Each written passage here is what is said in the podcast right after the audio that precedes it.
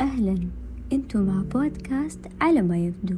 وأنا طالبة جامعية حابة أشارككم مواضيع كنت أحسب أنها تعني شيء معين. وعلى ما يبدو طلعت شيء ثاني تماما من وجهة نظري. يلا نبدأ أول حلقة لينا. للروح حق.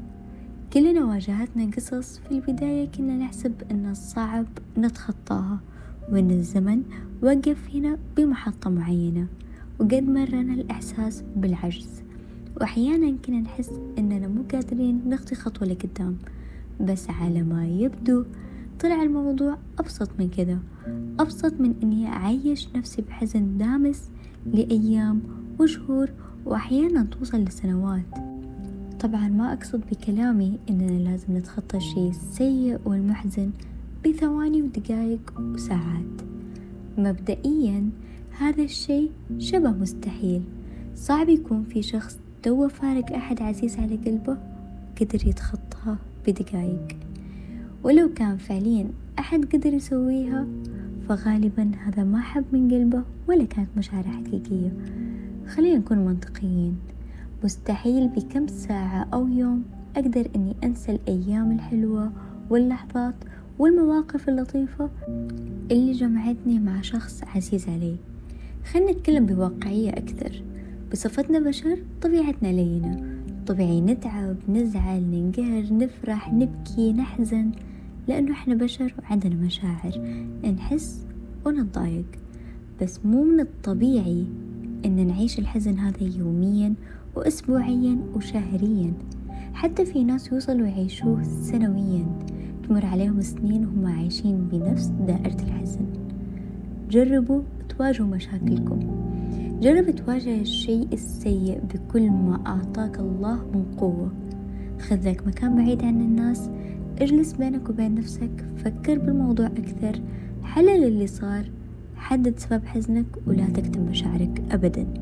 ولا تأجل حزنك لأن صدقني ما في شخص أو حتى سبب أولى من نفسك عليك. حتى لو حسيت أنك حليت المشكلة بتجاهلك للحزن يا عزيزي المستمع هذه مجرد خدعة وإنت جالس تخدع نفسك. إنت ما حليت المشكلة بالعكس إنت كبرتها من دون ما تحس. بترجع بعد فترة تواجه مشكلة ثانية وبرضو تأجلها ويرجع يتكرر هذا الشيء لين تتراكم بقلبك مشاعر سيئة وقد يوصل الموضوع للاكتئاب. عارف لما فجأة تحس إنك متضايق ومو عارف السبب؟ الجواب ببساطة هو التراكمات. التراكمات اللي انت راكمتها الحزن اللي ما عطيته وقته ولا حقه ولا حتى عشته أعطي كل شيء حقه. ومثل ما يقولوا يا ليت المشاعر ترى ليعطي كل ذي حق حقه. ومثل ما نعطي الفرحة حقها ونفرح ونبشر لحولنا ونتصور وننزل تويتات نعبر فيها عن فرحنا ونعيش شعور الفرح لازم كمان نعيش شعور الحزن. ما أقصد بكلامي إننا لازم ننشر الحزن ونروح ونتشكى ونتبكى. أبدا مو كذا. اللي أقصده إننا نعيش شعور الحزن. نعطيه وقته ونفكر فيه ونواجهه. خلك قوي قدام نفسك.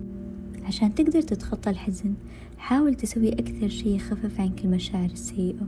حاول تصلي الوتر تتقرب لرب العباد حاول تروح لأقرب ناسك تفضفض. حتى لو ما تحب تتكلم عن حزنك حاول تكتبه بينك وبين نفسك. سولف مع نفسك شوية.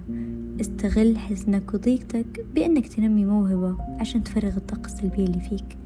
سوي أي وسيلة تخفف عنك الحزن ولا تهرب منه لأن غالبا كتم المشاعر السيئة هو اللي يسبب الاضطراب العاطفي أو بالأصح اضطراب المشاعر بمصطلح ثاني واللي هو عبارة عن انهيار مفاجئ لسبب ما يدمع عليه العين. بس أنت انهرت لأن مشاعرك صار فيها اضطراب على مشاكل كبيرة أنت كتمتها وما طلعتها. فجأة بتلاقيها انفجرت لموقف بسيط جدا وقد يكون تافه. في وسائل كثيرة نطلع مشاعرنا السيئة من خلالها. مثلا البكاء. ما أعرف إيش مشكلة أغلب الناس مع موضوع البكاء. مبدئيا الدموع عمرها ما كانت ضعف لأن لما نزعل مو بس نفسيتنا تتعب حتى أعضائنا الداخلية تتعب ومن حقها ترتاح. لا تحمل نفسك أكثر من طاقتك. كون هين لين مع نفسك.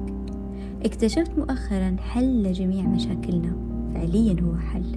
يمكن الحل يطول لين ما يعطي نتيجة بس هو الحل الأنسب واللي هو إننا نترك كل شيء للوقت. الموضوع يحتاج مجرد وقت. كنت أزعل لما أشتكي لأحد من شيء مزعلني ويقول لي بترضي مع الوقت. كنت أحسبه يستهين بزعلي بس فعليا طلع الوقت هو أول مرحلة من مراحل التخطي. صرت أحدد زمن لحزني ومن بعدها أعيشها لقدام. فهمت فكرة تحديد حجم المشكلة. لما نحدد حجم المشكلة نزعل على حجمها وما نبالغ فيها. مثلا زعلت على قصة معينة أمسكها أحللها أفصلها وأعرف كم مفروض أعطيها وقت. وعلى وقتها أزعل. في قصص تاخذ مني أيام أسبوع وفي قصص تاخذ مجرد ساعات. حاول لا تعيش أيامك كلها بحزن وزعل. انتبه ترى العمر بيمشي. من دون لا نحس.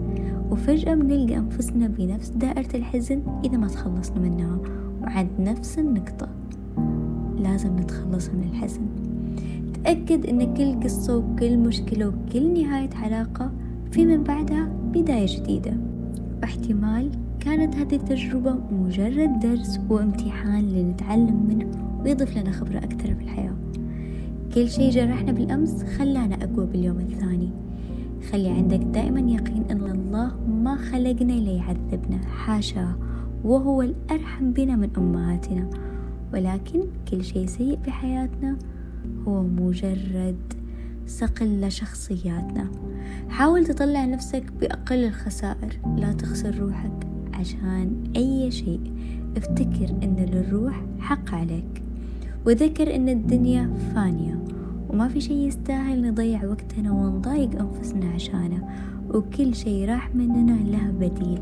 ودائما خلوا إيمانكم بالله قوي لأن الله ما في شي مستحيل عليه. أنت مع رب المستحيلات رب المعجزات. اعتبر أي مشكلة تصير لك هي مجرد اختبار من الله يبغاك تتقرب منه أكثر ويختبر قوة إيمانك. لا تضعف لا تضعف أبدا. وتذكر أن الله يبتلي عباده بقدر قوتهم. لا يكلف الله نفسا إلا وسعها. تأكد أنك قادر تواجه أي مشكلة لأنك قدها وبتتخلص منها وبتكمل حياتك مرتاح. حابة أضيف في النهاية أن لكل المشاعر حق علينا الفرح الحزن الضيقة السعادة حتى الراحة. لا تظلموا أي شعور من حقه ووقته ولا تتجاهلوه بل واجهوه. وفي النهاية أتمنى لكم السلام الداخلي والسعادة والرضا.